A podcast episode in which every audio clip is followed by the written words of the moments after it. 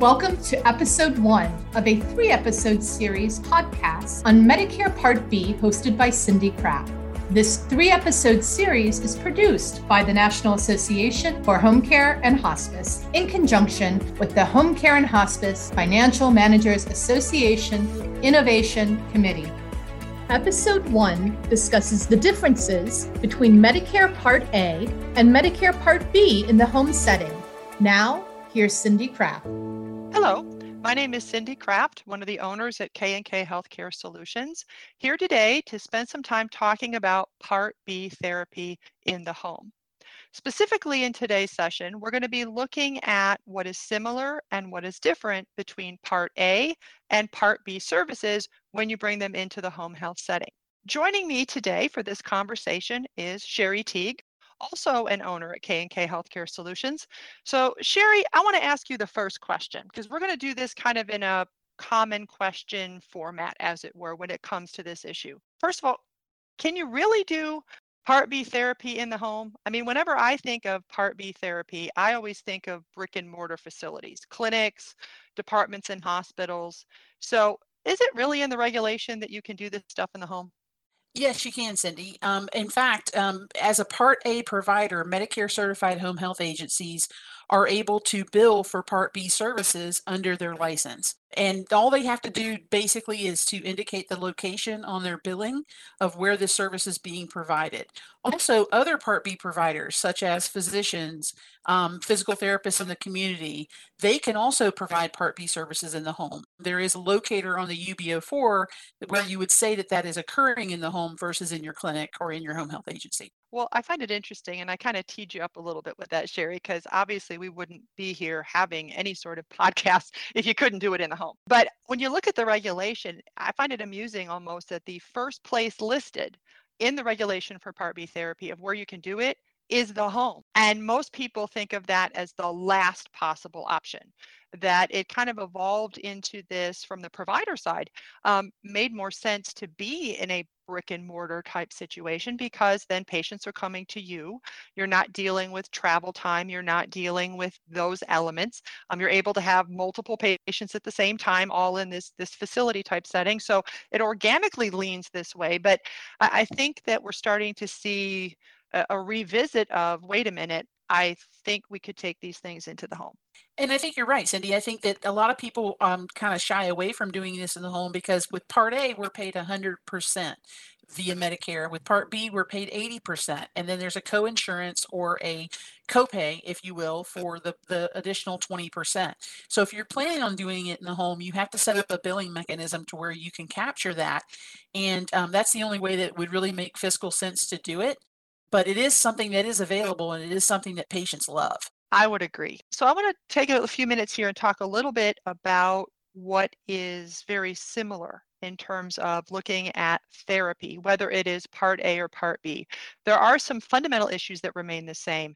And they have to do with words that, if anybody's listened to me present ever, um, come up an awful lot, which is the issue of skilled, reasonable, and necessary what I found in my own personal experience with a home health agency when we stepped into the Part B space, and that was many years ago, I don't want to say how many, that what we found was the clinical issues were not different. It wasn't as though there were specifically different therapy techniques or interventions um, that distinguished Part A versus Part B, or different skill levels um, with respect to the clinical care, or different ways to do evaluations. Yes, there's different forms and different things to be completed, but whether it's A or B, we have to make sure that the therapy staff are very clear about the issue of skill as to why what we're doing absolutely required the skills of a therapist, especially when we start touching Part B, that we have to make sure this doesn't look like it's a convenience issue. Well, they want me to come to their home and there's this Part B therapy and I can just do that. No, I have to be able to defend that what I'm doing is skilled and re- absolutely requires the skill and expertise of a therapist. The services need to be reasonable. This needs to make sense with respect to the current condition of the patient, as well well as does my amount uh, fit with acceptable standards of practice. And this is where you know some of the nuance pieces of the fact that, as Sherry mentioned a moment ago, 100% is covered under A, not quite the same thing, um, fits in with respect to Part B. So then, well, maybe I do more under A and fewer under B. We have to make sure that our decisions are defensible from a reasonableness perspective. What does your patient need? And that absolutely tees up necessity we have to be very clear that what the therapist is bringing to this situation is absolutely essential. That without the involvement of therapy, the outcome for this individual would not have been optimized. And by extension, I can't say op- the outcome without dealing with the fact that when we approach therapy, whether it's A or B in the home, we have to remember that there are two possible paths to take. The very familiar road we're very used to being on, which is a restorative approach to care that says my goal as a therapist is to get this patient better than they were when we started. So we see language in the regulations almost verbatim around this issue of a restorative approach to care, that the goal is to show demonstrable improvement from where we started. But what is also nearly verbatim in both sets of regulation is maintenance therapy. And I would say for all the work that Sherry and I and Dee have done for quite a while now to educate about maintenance therapy in the Part A space, um, Part B is struggling as well with the understanding that we absolutely can and should be providing services to individuals where we do not expect to see significant improvement, but we know that without the skilled, necessary interventions of a therapist, decline can happen. And so our goal is to optimize their function, to stabilize their function, and to preserve it for as long as humanly possible. So those things are the same. And I wanted to just kind of put that little piece in there about maintenance um, because that's not the focus of our podcast series, but it's definitely something that needs to be part of any discussion about looking at the provision of therapy in the home, whether it's A or B. Cindy, what are some of the differences between Part A and Part B therapy in the home? Well, this is where we get into some of the things that, you know, depending which side of the coin you're on, A or B can feel very familiar and yet very foreign on the other side. And that is for the part A, we know homebound is absolutely a cornerstone issue. That we have to be able to speak to the fact, does this individual meet that core that key qualifying criteria of being homebound. And we know that that is not home hostage or confined to bed. We know that it's about how frequently they leave, how taxing of an effort that that is. None of that applies under Part B. These individuals do not need to be in the home. As a matter of fact, one of the other settings listed in the regulation is that we can meet people to do this at their place of work. So we don't have that same constraint under B that we do under A, which, which creates some opportunities when you say, you know, we've had an individual patient who does qualify, who is homebound, who needed therapy, and we provided that appropriately for a period of time under A, but now we're reaching the point where they're no longer homebound. We can't justify this because they're not, but they do still need therapy. Traditionally, we've assumed that that needs to be a handoff to a brick and mortar clinic to continue. But those of us who've worked in rural areas know that there's a challenge to that the accessibility of a physical clinic. And then we're forced to the position of we can't really just keep them on under A because they don't qualify. But where are we going to send them for B? Should we look at our opportunities for B in the home? Documentation requirements, yes, we have all kinds of things going on. You've got OASIS data collection on the Part A side, you have MIPS reporting and those kinds of elements on the Part B side. Yes, we would be held to those expectations from a data reporting, data collection perspective. And probably the biggest differences have to do with billing. On the Part A side, we know that there aren't specific procedure codes for therapy. It's whether or not it was done by a PT, PTA, OT, OTA, or speech language pathologist. We do have specific codes to indicate if it was a maintenance approach to care, but that's it. I mean, it's really who did it and what was the focus of care is, is the depth at which we get into those codes. On the Part B side is where we do get into treatment procedure codes. And as you know, that seems to be where, as a clinician, yep, therapy is therapy. I know how to do it. Um, I'm trying to, you know, meet these needs of the patient.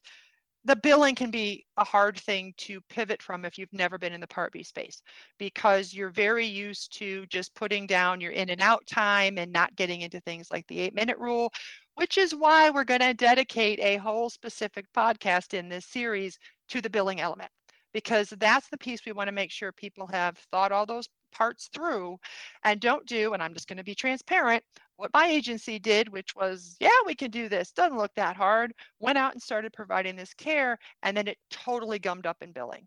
Our billers didn't know what to do with it, couldn't figure it out, didn't bill it. And Sherry, I know as the former person in charge of billing when you owned your own agency, how do you feel about the, yep, it was a great program, but we couldn't bill any of it for weeks because we couldn't figure out how? I think that that's the biggest challenge, right? You have to, you Yeah. have to, if you're going to go into the world of Part B, you really have to have a full understanding of how Part B is built and, and how you would, how you would go about setting up that system and that process in your agency. Um, with everything we've learned on the podcast and the fact that we can do Part B um, in, in the home and, and everything that we've learned with the pandemic, obviously more people are enjoying getting medical services in the home. Can people just choose to have therapy in their home versus going outside for therapy? Is that something that the patient can actually um, seek or request to have? Well, this is where we run into some issues we have to be very careful of. First of all, can a patient just decide they want therapy because they want it? Well, that's not even a part A versus part B issue. Um, we're still held to what I talked about a moment ago the issue of skilled, reasonable, and necessary. If we're expecting a third party to pay for this service, I can't just provide it to be nice. I, I tell people all the time we really have to think about would we exercise individually more if somebody came to our home two and three times a week to basically watch us do this? Most likely, because if anything else would be, oh, have I been keeping up on this? I know they're coming tomorrow. But almost that, I hate to use the word, but the threat of the visit would motivate us. Okay, that could be helpful, but that doesn't necessarily mean it requires the skills of a therapist to provide that level of reinforcement. That could be a personal trainer, that could be a neighbor, that could be a friend, that could be a family member. So we got to be careful with the patient just chooses. So fundamentally, they can't just, I want therapy. If they don't qualify under a third party payer, we can go a private pay option with them. We're seeing a lot of that growth um, in the therapy space as well, looking at, at part at, at private pay. But when it comes to should I be in part A or part B, the beneficiary is not necessarily the most fluent in what the differences are in terms of what's covered. So some things to think about are when an individual requires the skills of a more comprehensive program, say that they need nursing or they need an aide or they potentially need a social worker. That is not part of the Part B benefit. That, that fits under Part A. And if the patient's mobility is compromised to the point where they do meet homebound criteria, they may not understand that they would qualify under A and don't need to be directed immediately into Part. I'm not saying Part B is a less quality of care, it's a different set of what is covered. So we have to be very clear if the individual does qualify for A, they should be in A. If they qualify for B, they should be in B.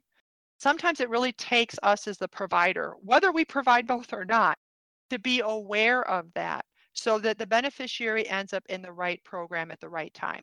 Don't want to see individuals put into A that really should not be. They don't meet the homebound criteria, but you know, they're nice and they keep getting orders from the doctor and they say they won't do the therapy anymore if we don't come. None of that meets the coverage criteria. Let's look at B option. Nor do we want people put into B that have more complicated medical issues, need the skills of a nurse, are in fact homebound, but are directed to be where now we're potentially using up copay issues and benefit amounts and all that other thing. So we have to make sure we understand they need to be in the right place at the right time, which I want to just touch on something, Sherry, because anytime we talk about what level of care should they be in, I think regardless of whether or not a home health agency has directly dabbled in providing Part B, they've encountered Part B in the ALF situation um, or the independent living buildings where there is a Part B outpatient in a part of that building and oh we have therapy and our patients need to go there And then it can get a little muddy about, well, they're still seeing them, so you see them for A, and then give us back to uh, give them back to us, and then we'll give them back to.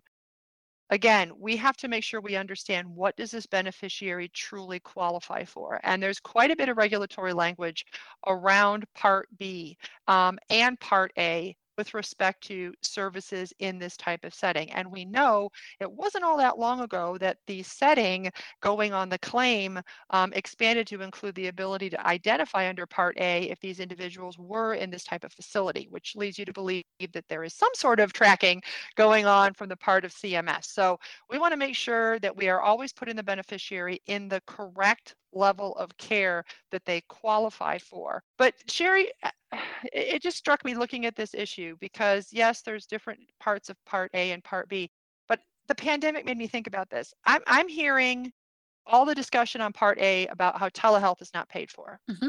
What about Part B? Well, there are some new opportunities in Part B, and and it's really kind of exciting for outpatient clinics and, and outpatient providers, and, and outpatient being synonymous with Part B you can do remote patient monitoring and telehealth under the Part B benefit, and it is paid. Um, there are certain things that you have to do as far as documentation. There's certain amounts of time that you have to use, and there's certain ways that you have to connect with the patient, be it on video or audio. But you really need to look into some of those opportunities that have come up since the last fee schedule was was introduced to our industry know that there are some opportunities in Part B that are not in Part A as far as the remote access to patients. So that's pretty exciting. Cindy, if I wanted to add Part B therapy as a line of business in my agency, what are my options? What, how do I start? Well, I think you need to choose what path makes the most sense for your organization, at least as a starting point. I mean, you can choose take a path and then choose a different route later. You can choose to start one to say, as Sherry said earlier, I can bill my Part B under my uh, Part A license. I want to start up my own and have it as a line of business within my home health agency. Clearly, if I'm going to do that, I want to make sure I have all my ducks in a row um, with respect to how our patients are going to be identified. So we make sure they're in the right program. And it's also clean so nobody says, well, you just started that so you could just keep bouncing patients back and forth and keep them forever for not necessarily the best reasons. We want to make sure we're very clean about that and make sure we have the policies and procedures in place and all of that. But that's not our only option. And some of you are saying, oh gosh, really? In the middle of everything going on, do I really want to start a whole new line of business? I think sometimes we forget that we can go into a contract relationship with a current Part B provider. Now, I'm not talking about necessarily about contracting therapists. I'm talking about contracting with a provider because what we're finding is that the pandemic woke up a lot of brick and mortar outpatient therapy facilities to say, I'm going in the home. They spent the early part of the pandemic, couldn't see patients, couldn't go anywhere, under quarantine, knowing that their patients needed to be seen, got that ability with respect to, hel- to telehealth, um, be able to do some of that, are going to be able to keep that now, and recognizing that this is a whole opportunity for them to be able to take these services into the home. So there are folks out there that know how to do this and know how to do it well. So if I don't want to recreate the wheel, can I enter into an appropriate contract with them that says, okay, you'll be the B side, my preferred B side. I'll be your preferred A. And this is how we're going to collaborate for patients that qualify, that come to us maybe for a home health referral, but they really aren't appropriate but need therapy uh, under Part B. I'll send them to you knowing that if you have folks that have greater complexities, need additional services, are homebound, you'll send them to us. Some folks are finding that that is a, a, bit easier path because now I'm not dealing with the billing and all this other stuff. I have someone else doing that. Um, but I think we're going to have to make some sort of decision, Sherry, about at a minimal, do we understand the differences? Are we making sure patients end up in the right program? Knowing that business is growing of not only clinics taking services into the home, but individual therapists starting their own business where they come into the home under Part B. So we're going to see more of this occurring, and the pandemic definitely pushed that forward. And I do think the telehealth is going to make it feel like B also has a little bit of an advantage in that space that A does not. So mm-hmm. this conversation is is far from over. Our goal today, some folks may say we didn't answer all my questions. but we can't answer them all in one podcast, but we look forward to you joining us for future conversation in this series where we're going to spend some more time, as we said, on billing and look at some of those structural things we need to have in place um, or make sure that our partner would have in place um, should we pursue that route to start it. Thank you very much, Sherry, for joining me today, and I wish everyone a great rest of their week. Thank you for joining us for this episode in our three part series.